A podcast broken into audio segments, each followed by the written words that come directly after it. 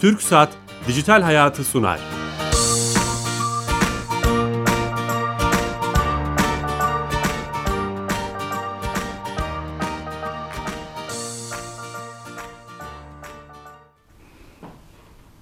Herkese merhaba, ben Bilal Eren. Teknoloji, internet ve sosyal medyanın daha geniş anlamda dijitalleşmenin hayatlarımıza etkilerini konuştuğumuz Dijital Hayat programımıza hoş geldiniz. Bugün özel yayında çok heyecanlıyız. Ankara'dan özel yayındayız. Çok değerli bir konuğumuz var. Kendilerine misafir olduk. Yeni hükümet sistemiyle beraber e, oluşturulan çok değerli bir ofisin başkanı, Dijital Dönüşüm Ofisi Başkanı Doktor Sayın Ali Tağkoç Bey ile beraberiz. Başkanım hoş geldiniz. Hoş bulduk. Sizler de hoş geldiniz Çankaya yerleşkemize. Sağ olun, teşekkür ederiz. Ee, bizim programımız ismi de Dijital, siz de Dijital Dönüşüm Ofisi. Çok e, e, başından beri takip ettiğimiz bir şey. O yüzden heyecanlıyız. E, her zaman İstanbul stüdyomuzda yaptığımız şeyi siz şu an sizin makamınızdan yapıyoruz. E, şöyle başlayalım istiyorum. Hiç bilmeyenler olabilir. E, biz takip ettiğimiz için konuyu her gün takip Evet. Etmeye çalışıyoruz ama bu ofisten hiç haberdar olmayanlar olabilir. Yeni hükümet sistemiyle kurulan dört ofisten biri bildiğim kadarıyla. Evet. Dolayısıyla biraz ofisi konuşalım mı? Yeni e, Cumhurbaşkanlığı hükümet sistemiyle beraber 16 bakanlığımız yanında direkt Cumhurbaşkanımıza bağlı olarak 9 tane politika kurulu ve 4 tane de ofis kuruldu. Bunlar Sayın Cumhurbaşkanımızla birebir direkt çalışıyorlar. Bu ofislerden 4 tane ofisimizin bir tanesi insan kaynakları, bir tanesi yatırım ofisi, bir tanesi finans ofisi, bir tanesi de dijital dönüşüm ofisi. Şimdi tabii direnlerin isimleri biraz daha insanlara yatkın. Yani dijital dönüşüm deyince ne anlıyoruz sorusu hep soruluyor bize de.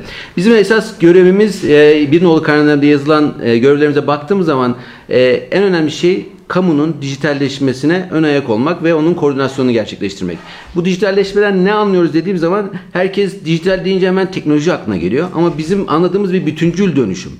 Bu e, sosyal ve ekonomik refah arttırmak için öncelikle insan beşeri sermaye bizim için çok önemli. İnsandaki dönüşüm, sonraki iş yapış şekillerimi, şekillerimize ve iş süreçlerindeki değişim ve en sonunda teknoloji unsurlarla bunların desteklenmesi. Yani bunun üçlü bir üç saç ayağı olarak düşünürseniz bu üç saç ayağında olması gereken bir dönüşümden bahsediyoruz. Şimdi insana girdiğimiz zaman en önemli şeylerden birisi o zaten. Beşeri sermayemiz. Siz ne kadar teknolojik unsurlarla hizmeti verseniz bile eğer son kullanıcı eğer o hizmetleri kullanamıyorsa dijitalleşmenin hiçbir faydası yok. Aynı şekilde bunun yanında da buna hep diyoruz dijital okuryazarlık. Yani sizin yaptığınız projelerde dediğiniz gibi önce çocuklarımıza eğiteceğiz, onlar da ebeveynlerine eğitecek. Bizim her yaşta dijital teknolojileri kullanabilmeyi ve hayatımızı kolaylaştırıcı etkisinden faydalanmaya e, bu bir eşitlik yani bu demokrasi gibi bir şey. Doğru. Herkesin bu dijital teknolojilerin faydalarından faydalanması gerekiyor. Bizim amacımız da öncelikle kamudan başlayarak bu faydayı bütün toplum cenahına e, yayabilmek. Aşağı doğru gitmek. Aşağıya doğru gitmek. Çünkü kamudan başlayacağız. Kamu her zaman ön ayak olmuştur ve ondan sonra evimizde aynı dijitalleşme e, planlarını yapacağız ve Ondan sonra da jenerasyon ve jenerasyon artık dijitalleşme bir e, ruhumuza işleyecek. Çünkü artık günümüz dijitalleşme şeyi mesela dünyadaki en en değerli 10 şirkete baktığınız zaman hepsinin marka değeri en yüksek şirketlerin hepsinin teknoloji odaklı şirketler olduğunu ve dijital şirketler olduğunu görüyoruz. Bunun yanında bir de şöyle bir şey var kamuda yapmalık, yapmak istediğimiz dijital dönüşüm ofisi olarak.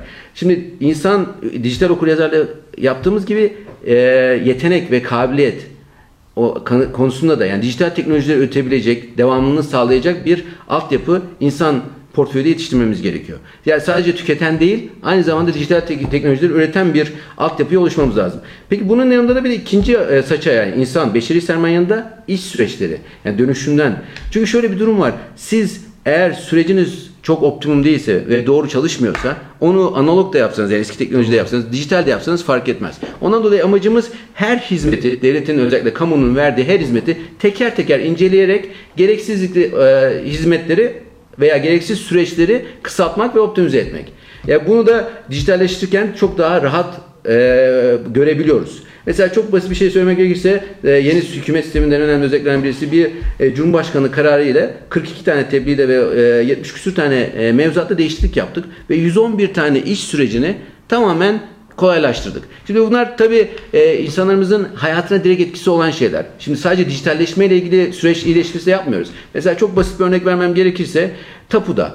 Mesela bir baktık ki e, tapu belgesinde vesikalık fotoğraf isteniyormuş. Yani şimdi bu dijital değil. Doğru. Ama iş süreçlerini de optimize etmemiz gerekiyordu. Web sitesinden yükleyemiyor muyuz o Heh, fotoğrafı? mesela şimdi onu biz onu onu bile yapmadık çünkü vatandaşımız ona ona bile uğraşmasını istemedik. Fotoğrafları kaldırdık. Aa tamam çok güzel olmuş. Çünkü daha iyi oldu. Yani eğer gerekmiyorsa Devlet zaten beni tanıyor değil mi? Evet. O anlamda. Sizin zaten TC'nizden nüfus vatandaşlık e, bilgileriniz var, fotoğraflarınız var, bitim bilgileriniz var. Sizin orada fotoğrafınızın olması tapuda hiçbir anlamı yok. Yani şunu da düşünürseniz tabii çok basit gibi gelirse bile senede yaklaşık olarak 3 milyon tane tapu yapılıyor. Tapu seneti yapılıyor. Yani bir tane fotoğrafın bile etkisi. Yani amacımız sadece dijitalleşme değil. Dijitalleşirken de kamunun iş yapış şeklini, Süreçleri o değiştirmek. süreçleri değiştirmek ve güzelleştirmek. Benim en heyecan duyduğum şey şu.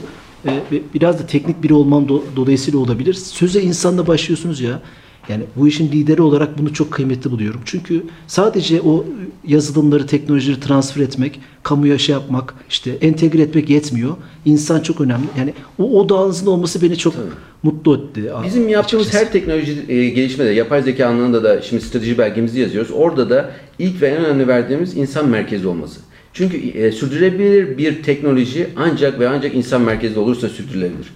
Yani e, zorlamayla bir teknoloji insanlara anlatamazsınız veya kullandıramazsınız. Yani insanların öncelikle onları özümsemesi ve benimsemesi gerekiyor. Şimdi dijital dönüşüm tabii üçüncü ayağı dediğimiz teknoloji ayağını da hiçbir zaman bırakmayacağız. Yani bu konuda da özellikle şunu söylüyoruz. Çünkü dijitalleşmeyle birlikte veri önemli bir e, e, rol alıyor. Çünkü dijitalleştirdiğimiz her şey bir veri olarak bir yerde saklamak ve korumak. geçer akçe deniyor hatta. Evet. Günümüzde. Şimdi Next e, yeni geleceğin e, petrolü deniliyor. E, ve en son mesela Sayın Cumhurbaşkanımızla Haziran'da gittiğimiz G20 zirvesinde de bu çok konuşuldu. Verinin paylaşımı. Çünkü artık veri bir değer. Ülkeler ürettikleri veri ve ürettikleri veriden ürettikleri değerle ölçülüyorlar güçleri. Yani sadece veriyi üretmek önemli değil. Çünkü veriyi düşünürseniz ben hep ona şöyle bir örnek veririm. Bir tane samanlıktaki bir iğne tanesi esasında iğneyi bulmanız lazım. Ama samanlıkta birçok saman var. Veri böyle bir şey. Çok büyük bir veriniz var ama esas oradan bir değer ürettiğiniz zaman bir anlam ifade ediyor. Buradaki politikamız da aslında ben sormak da istiyordum. Şimdi biz öncelikle bunu şöyle yapıyoruz. Kamuda e, ilk geldiğimizde baktığımız bizim görevimiz koordinasyonu sağlamak. Ondan dolayı da Ulusal Veri Sözlüğü diye bir proje başlattık. Bu ne demek? Kamunun en e, zorlandığı konulardan birisi de konuşabilmek. Yani ne yazık ki aynı dili konuşmuyorlar. Doğru. Çünkü niye aynı dilde konuşabilecek veri üretmiyorlar? Yani birisi yani e, benzetme e, yapmak gerekirse birisi İngilizce konuşuyorsa birisi Türkçe konuşuyor. Biz ulusal veri sözlüğünü oluşturarak dijital anlamda kamunun aynı şekilde konuşmasını sağlayacağız. Her kamu kurumu aynı e, bir veriyi aynı şekilde Tutacak. tutacak. Ve biz ben ben sizden veri istediğim zaman ne istediğimi direkt söylediğim zaman siz de aa evet bunu istiyor diyebileceğim.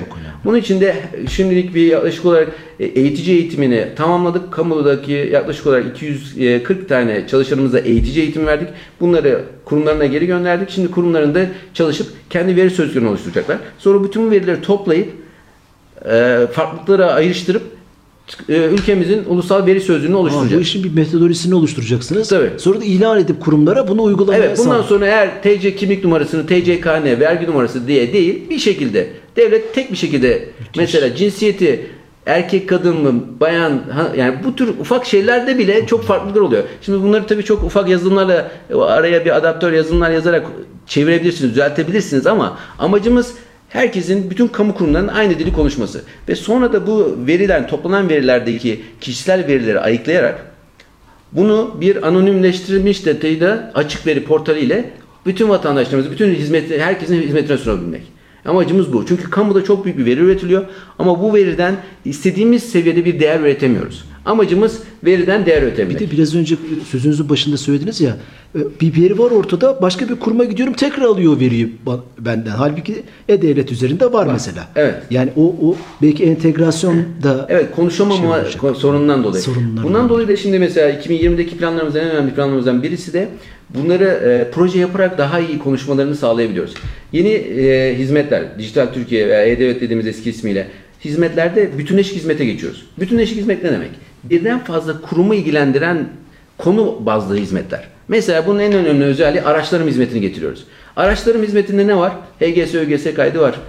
Sigorta Noter var, var. noter var, trafik cezası var, vergi borcu var. Şimdi bunları dediğim hepsinin birden çok bakanlıkla ilişkilisiniz. Şu anda ne yapıyorsunuz? Vergi borcunu ödemek için vergi dairesine dijital ortamda da gidiyorsunuz. Trafik cezası ödemek için gidiyorsunuz. Biz diyoruz ki bunların hepsini Tek bir ekranda tek bir ekranda topluca yapalım ki bu ne olacak? O zaman kurumlar arasında yani bir proje bazlı çalıştığımız için kurumlar arasında konuşmayı teşvik etmiş olacağız. Ve böylece bundan sonra inşallah bu araçların ve hizmeti bittikten sonra da bundan sonra ailem, okulum, işim, Aa, böyle başlıklar altında Başla yani artık tek tek tekil hizmetler yerine konsept veya konu odaklı dediğimiz herkesin kullanabileceği hizmetlere doğru yöneleceğiz. Ve kişiselleştirilmiş şeyler de çıkar burada. O zaman Tabii. kullanıcının Yani daha çok hoşuna gider. Zaten dünyada dijitalleşme veya dijital devlet e, structure şey e, yönüne baktığınız zaman gördüğünüz şey proaktif. Yani bizimki hep istiyoruz. Halkımız olarak istiyoruz. Biz ne yapıyoruz? Vergi borcumuzu ödemeye gidiyoruz. Ama esasında devletin bana gelip ya vergi borcum var öder misin demesi lazım. Yani e, yönü e, Tersi çevireceksin. tersi çevirmek istiyoruz. Aa. Yani çocuğunuzun yaşı geldi, okula gitmesi gerekiyor. Bak çocuğunun şu yakın Aşısı geldi, aşısı yap geldi. Yani bunların hepsini e, devletin hizmet vermesini istiyor. Dijital anlamda hizmet vermesi gerekiyor. Tabii bunun da içinde e, yön- e, mesela bazı şeyleri de e, biraz önce bahsettiğim gibi gene beşeri sermaye önemli oluyor. Farkındalık yaratmamız lazım. Mesela biz geldiğimizde baktık şu anda 44,5 milyon tane dijital Türkiye e-devlet kullanıcımız var. Ama birçoğunun baktık ki hem elektronik posta adresi hem telefon numaraları doğru değil. Yani bizim ulaşabilmemiz de lazım. Ondan dolayı yeniden bir e, temizlik demeyelim de ye- yeniden bir tazelemeye diyelim. Tazelemeyle bütün e, kişi envanterlerimizi ve o bilgilerini de güncellememiz Bir gerekiyor. şey soracağım. Şimdi bu kamu kurumlarının 100, 100 senelik, 150 senelik büyük bir bürokrasi ve müthiş bir gelenekleri var. Ya bir şeyleri kıpırdatmak zor. Siz daha iyi biliyorsunuz. Siz de yeni bir kurumsunuz. Bu şeyi hani zor zor bu zorluğu nasıl aşacaksınız? Şimdi e, çünkü şöyle bir durum var. Bu hepimizin, dijital Türkiye bizi hepimizin diyoruz. Yani bu bir dijital ofisin değil, Türkiye'nin hepimizin, bütün vatandaşların sahiplenmesi ve içselleştirilmesi gereken bir şey. Ve onu da kamu kurumlarımıza gittiğimiz zaman faydasını gösteriyoruz. Yani işlerimiz daha hızlı oluyor. Direnç oluyor mu yani? Yani tabii e, şimdi de- değişime her zaman ufak bir direnç oluyor Evet, ama evet. faydasını gösterdiğiniz zaman ve konuştuğunuz zaman ve onunla da her zaman söylediğim şey iletişim. Biz her zaman bütün kamu kurumlarımızla iletişim halindeyiz. İletişimde ve onun faydasını gösterdiğimiz zaman daha farklı projelere yönelmiş o, o işlerle uğraşmak yerine. Yani çünkü dijitalleşme çok daha e, sürekli yapılan işleri kolay yapmayı sağlar. Ama daha yaratıcı, daha böyle e, vizyoner işler için insanların oturup hala düşünmesi gerekiyor. Yani biz hep korkuluyor. Dijitalleşmeyle birçok iş gücü yok olacak diyorlar ama yeni iş güçleri, yeni iş olanakları çıkacak. Dijital teknoloji. Özellikle Siz o tarafta mısınız? Bunu Evet. savunan tarafta Evet. mısınız? Yani veriden değer üreten, veriyi kullanan ama günümüzde artık e, herkesin ufaktan bir coding, e, kodlama yapmayı bilmesi ve kodlamanın ne olduğunu bilmesinde fayda olduğunu düşünüyoruz. Buna geçenlerde dijital e, Avrupa'nın başındaki hanımefendi ziyaretine geldiğinde o söylemişti. 2030 yılında yaklaşık olarak Avrupa'nın %55'inin yeniden eğitim verilmesi gerektiği konuşuluyor. Çünkü iş, iş o işler değişiyor. Şimdi ben eskiden hep çok basit bir örnek ama madenci deyince aklıma artık benim kömür madencisi gelmiyor. Gelmiyor. Veri madencisi geliyor. Ondan dolayı veriden değer üreten insan geliyor. Ondan dolayı bu bunun böyle bir korkusu olmasın insanların şeyimiz. Çünkü e, eğitim her, her yaşta e, gerekli ve kendinizi yenilemek yani şu anda herkes sosyal medyayı ne kadar güzel kullanabiliyor. Yani tam bilinçli olmasak bile kullanmayı öğrenebiliyorsak diğer türlü ürete, üretime yönelik yani sadece tüketime değil üretime, dijital üretime yönelik teknolojileri de öğrenebileceğimiz kanaatindeyiz. Süper. Bu heyecanlı sohbetimiz devam edecek ama yeni katılan dinleyicilerimiz vardır. Ee, Dijital Dönüşüm Ofisi Başkanı Doktor Sayın Ali Taha Koç Bey ile beraberiz. Harika gidiyor sohbet. Neden ismini Dijital Türkiye yaptınız? Neden? Şimdi çok teşekkür ederim. Bu da çok sorulan bir soru. Şimdi e, hizmetlerimize baktığımız zaman e, E-Devlet'te yaklaşık olarak e, 6000 6500'e yakın hizmetimiz var şu anda. Şimdi hizmetlerimizin en önemli şeylerinden birisi de biz bir e, versiyonlamaya gitmek istiyoruz. Şimdi niye? Şöyle bir şey var. Siz devletin versiyonunu koyamazsınız. Devlet 1.0, devlet 2.0 biraz e, güzel olmuyor. Çünkü şöyle bir şey var. Hedef koyuyoruz biz artık kamu kurumlarına. Diyoruz ki bu sene dijital Türkiye versiyon 1.0 ve şu hizmetleri koyacağız. Ve onun bir başarı skalası işte yapabiliyorlar mı, hizmetleri ekleyebiliyorlar mı? Ve böylece hep versiyonlamayla 1.1, 1.2 Hedefler koyacaksınız Hedefler yani. koyacağız. Ondan dolayı ismi Dijital Türkiye koymasının sebeplerinden birisi bu. Şimdi E-Devlet 1.0, E-Devlet, devleti değiştirme gibi bir şansımız yok. Hmm. Ama ismi de çok güzel. Açıkçası söylüyorum ben. E-Devlet ismi e-governance'dan geliyor. E-Devlet ismi çok güzel ama Dijital Türkiye'ye doğru yavaşta bir geçiş var. Bir de ikinci bir şey. Bunları vardı. Şimdi artık biz herkesi sokmak istiyoruz. Şimdi burada mesela Türk Tim girdi, ihracatçılar, TOP, odalar, borsalar, operatörler. Ha, siviller de gelsin bu Tabii burada yani vatandaşımıza hizmet veren herkesin bu portalı kullanmasını istiyoruz. Ondan dolayı ismini sadece devlet yani bir devletten daha çok dijitalleşen Türkiye'nin bir portalı olsun istiyoruz. Ondan dolayı da ismini Dijital Türkiye koyduk. Belki e, e, siz dünyayı da takip ediyorsunuz. Belki bunun ileride bir mesajlaşma uygulaması, belki bir arama motoru, belki bir sosyal medya mecrası. Ya Şimdi bu 45 milyon kişi burada toplamışken Orada önemli şeylerden birisi çalışmalarına devam ettiğimiz bir de çalışma şudur. Ee, biz Türkiye'nin verisi Türkiye'de kalacağız diyoruz. Şundan dolayı bizim verimiz çok değerli. Ve verimizi ancak biz değer, çık- değer üretelim istiyoruz. Bunlardan da önemli şeyler de özellikle bunun da e, şu andaki 44,5 milyon kişinin e-mail adreslerine baktığımızda görüyoruz. Genelde başka e, u- e, uluslararası menşeili firmaların e-mail adresleri kullanılıyor. Evet, evet, evet. Yani biz bunu bu portali ileride çocuğum yeni bir çocuk doğduğu zaman şimdi 15 yaşına kadar ama bir e-devlet hesabı açalım.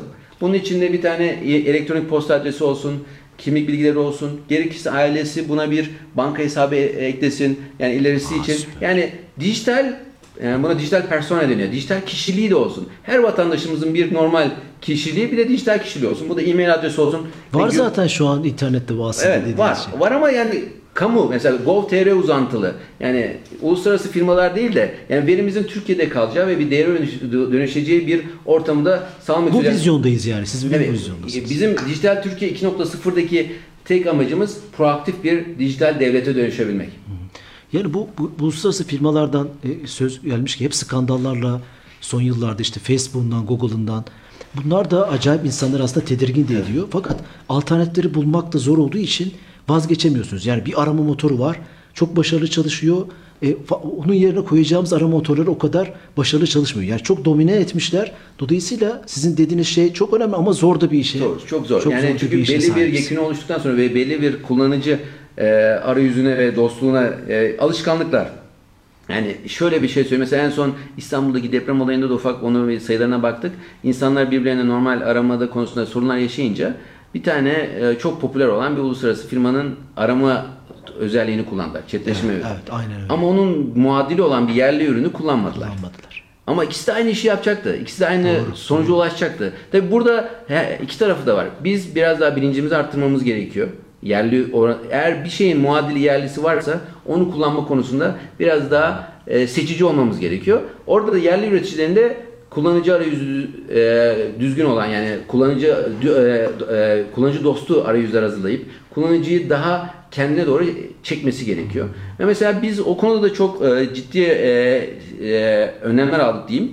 Şöyle bir şey var. Biz Külliye'de Cumhurbaşkanlığı Külliyesi'nde e, 4.5G baz istasyonlarımızı yerli ULAK firmasının baz istasyonlarıyla değiştirdik. Yani çünkü niye? Bir yerden başlamak gerekiyordu ve bizim kamu olarak da e, bir daire bütün birimlerimizle yerliye şans verme, yerliyi kullanma konusunda bir e, inisiyatif almak istiyoruz. Tabii bunların riskleri var ama uzun vadede çok bir büyük kazanımlar başlamak lazım Evet. dediniz ya.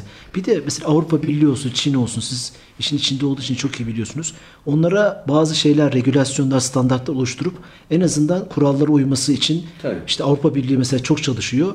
İşte lütfen benim verimi bende kalsın diyor. Biraz önce söylediğiniz gibi hukuka uy diyor, yalan içeriği hemen kaldır diyor. O diplomasiyi belki siz de zaten dijital dönüşüm ofisi olarak onlarla yürütüp Tabii kesinlikle şöyle bir şey var. En son G20 zirvesinde de konuşuldu. Ee, verinin paylaşılmasının bir de yanına bir şey ekliyorlar. Güven. güven. Şimdi biz orada veriyi paylaşırken neye nasıl güveneceğimizin kesinlikle bir regülasyonuna ihtiyacımız var. Yani bu uluslararası bir sorun. Yani e, en son Japonya ile Avrupa Birliği bir anlaşma yaptı ve verinin paylaşımı konusunda. Ama şunu da unutmamamız gerekiyor. Eğer bu verimizi paylaştığımız zaman bu veriyi kullanarak bize sadece markete çevirirlerse, sadece yeni ürünler geliştirirlerse bundan biz bir fayda kazanamayacağımızı düşünmüyoruz. Ondan dolayı hep Sayın Cumhurbaşkanı söylediği gibi win-win dediğimiz kazan kazan Bu işe peki duracak, dur diyecek ekipsiz misiniz? Yani ofissiz Evet, misiniz? şu anda Türkiye'nin verisi Türkiye'de kalacak diyoruz ve bu konuda Sayın Cumhurbaşkanımızın Temmuz ayında yayınladığı bir e, bilgi güvenliği, kamunun uyması gereken bir bilgi güvenliği rehberi var. 21 maddeden oluşuyor. E, bu genelgeyi büyüten bir de bu sene sonunda bir rehber yayınlayacağız.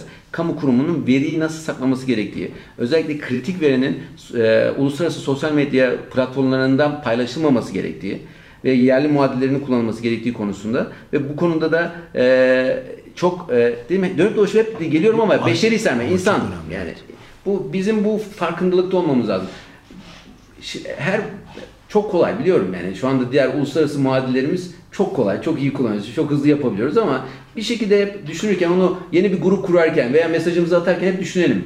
Acaba bu verim nerede? Yani biraz da e, o farkındalığımız oluşursa çok daha Son e, yıllarda sanki bu bayağı sorgulanıyor Evet. ama e, tamam sorguladık ne yapacağız hani o konuda şunu görüyorum ben sizin dokümantasyonunuzda gördüm. Siz dönüşüm, dijital dönüşümün Türkiye'deki lideri olarak ko- pozisyonlamışsınız makamı. Dolayısıyla bu tip bu konuları hep sizden mi duymalı? Evet. Yani siz biz- mi liderlik yapacaksınız? Evet, sonuç olarak şimdi kamu dönüşüm e, dönüşüm lideri diye bir e, yeni bir fonksiyon da e, belirlendi. Şöyle söyleyelim, bu dünya de- e-devlet gelişmiş indekslerine baktığımız zaman hem Birleşmiş Milletler'in yaptığı çalışmalarda hem de e, e, Japonya Waseda Üniversitesi bu konularda çok iyidir. Onun, yaptığı çalışmalarda şunu görüyoruz. E-Devlet'te veya dijitalleşmede gelişmiş ülkelerin hepsinde bir kamu dönüşüm, dönüşüm lideri var. Biz de bu en son çıkan kararnamemizle birlikte bu kamu dönüşüm lideri fonksiyonu dijital dönüşüm ofisinin başkanına verildi. Yani bunun amacı şu, yeknesaklığı sağlamak, koordinasyonu sağlamak ve e, karmaşayı önle- önleyebilmek. Ve bu anlamda da e, diğer ülkelere baktığımız zaman bir gelişmenin olduğunu görebiliyoruz. E, inşallah Türkiye ülkemizde de bir gelişme olacak. şirketlerde hep başka şeyden sorumlu, bilgi işlemden, bilgi teknolojiden Evet. sorumlu CTO, CTO, diye bir evet. şey var. Devletlerde de ben bunu görmeye Evet. başladım yavaş yavaş. Evet. Fransa'da, Amerika'da. Bir Türkiye'de de o model mi Evet, oturacak? E, Chief Digital Officer e, diye e, tabir ediyor İngilizce tabirle. Evet, e, kamu dijital dönüşüm lideri. Hem Yükünüz ağır ama Evet. çok önemli. Umarım başarılı olacaksınız. Ya bu insan ayağını da soracaktım, sormuş oldum.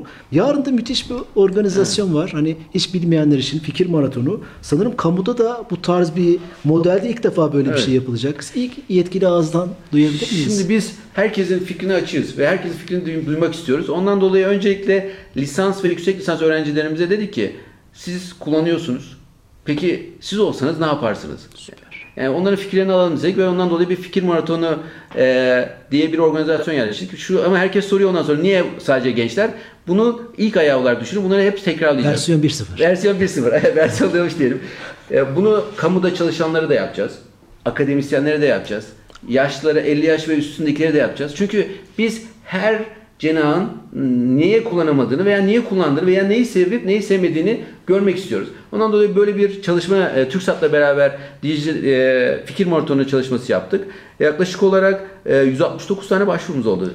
Çok yani hep dediğim gibi bu belli bir alana yöneldiğimiz için lisans ve yüksek lisans ve özellikle bilim ve teknoloji alanında çalışanlar e, tavsiyelerini şey dosyalarını gönderdiler bize. Bir komite oluşturuldu ve bu finale kalan 12 takım da yarın e, bize e, anlatacak. E, Onlar dijital Türkiye'yi yönetselerdi nasıl Ne yaparlar, ne yaparlardı? Sabahleyin bir, bir mekanda toplanacaklar, Evet. akşama kadar çalışacaklar ve size bir sunum yapacaklar. Evet, aynen öyle. Bu çok değişik bir şey. Yani bir zaman kısıtı var Tabii. bildiğim kadarıyla. Daha önceden çalışıyorlar belli bir kafalarında mantalite var ama bize şimdi bunu da 3 ayağa böldük. Esas 4'e böldük de dördüncüsü, dördüncüsü sunum çok az. %10 bir e, şey yapıyoruz ama 3 tane e, dikkat ettiğimiz özelliği var. Bunların birisi yenilikçilik, sosyal etki ve uygulanabilirlik. Yani bize anlattıkları şeylerde bu 3 e, şeye çok önem veriyoruz. Çünkü çok yenilikçi olabilirsiniz ama eğer o uygulanabilir olmazsa bizim ona hiçbir şekilde faydası yok ve sosyalde bir etkisi olması lazım. Yani vatandaşımızın sosyal ve ekonomik refahını artırıcı bir hizmet olması lazım.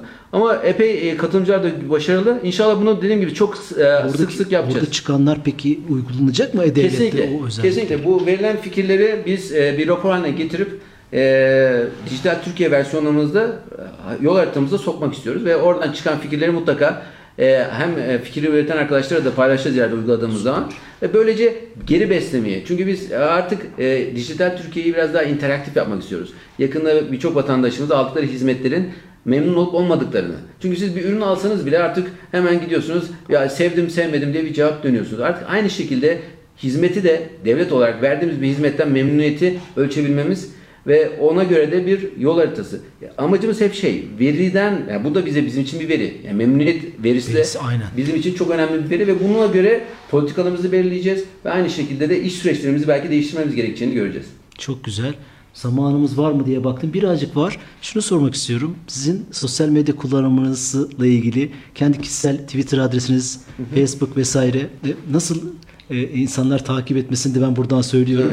E, onlara zaman ayırabiliyor musunuz? Yani, kişisel e, olarak. Bakmaya çalışıyorum çünkü sosyal medya artık günümüzde e, özellikle genç nesile çok rahat ulaşabileceğimiz bir platformlar. E, biz genelde e, daha e, nesnel de olmaya çalışıyoruz. Yani yaptığımız işleri veya bir farkındalık yaratmak. Mesela e, şu anda dünyada e, ge- gelişen yeni teknolojileri biraz özellikle yapay zeka konularında insanların Sizler mesela direkt Twitter adresinizden, Facebook adresinizden bunları duysak yani o, o pek, mutlaka çok zaman koşturma içinde bunları bulamayabilirsiniz ama insanlar hani direkt size bakacaklardır yani. Ve onu da söyleyeyim ben e, direkt bütün bize yazılan direkt mesajları da olsun bütün mesajları da okuyoruz ve onları değerlendiriyoruz geri dönüşlerimiz de oluyor. Bize her şekilde ulaşabilirler. E, sosyal medya, e-mail adreslerimiz e, biz mesela e, çok farklı şeyler yani bazı şeyleri değiştirmemiz gerektiğini düşündüğümüz için biz mesela faksı kaldırdık artık. Bize ya elektronik mi? posta ya da e-mail ile ulaşacaksınız. Yani bazı şeyleri artık yavaş yavaş Dijital dönüşüm ofisine, ofisine faksla ulaşamıyoruz. Evet, ki faksımız yok. E-mail atab- E-mail atabiliyorsunuz, elektronik caple e, yazı yazabiliyorsunuz, elektronik imzayla elektronik yazışmalar yapabiliyorsunuz. Ama ve lakin şunu da var, e, bize ulaşmak istediğiniz yani her türlü bu fikir maratonları gibi yaptığımız birçok organizasyon yapacağız ve bunu 81 ile yaymak istiyoruz. Yani sadece bu Ankara'da olmayacak. Nasıl nasıl bu gelecek sene Teknofest'i Gaziantep'te yapıyorsak bu, bu tür fikir maratonları ülkemizin her e, karış toprağında yapabilecek Buradan duruma duyurmuş olurum olalım Tabii. aynı zamanda. Ama zamanımız doldu. Çok teşekkür ediyoruz başkanım. Ben teşekkür ederim. Ayaklarınıza sağlık. Şeref verdiniz. Yeni- Yapalım bu kısa sürdü biraz. Tamam evet kısa sürdü. Ee, hiç- çok konuşacak şey olunca şey. dolayısıyla e, Dijital Dönüşüm Ofisi Başkanı Doktor Sayın Ali Tağkoç'la beraberdik. Ee, hemen hemen ofisi ve yapmayı planladıkları her şeyi konuştuk. Yarınki etkinliği de konuştuk. Tekrar çok teşekkür Ben teşekkür ediyorum. Ee, haftaya yeni konu ve konuklarla beraber olacağız. İyi hafta sonları. Hoşçakalın.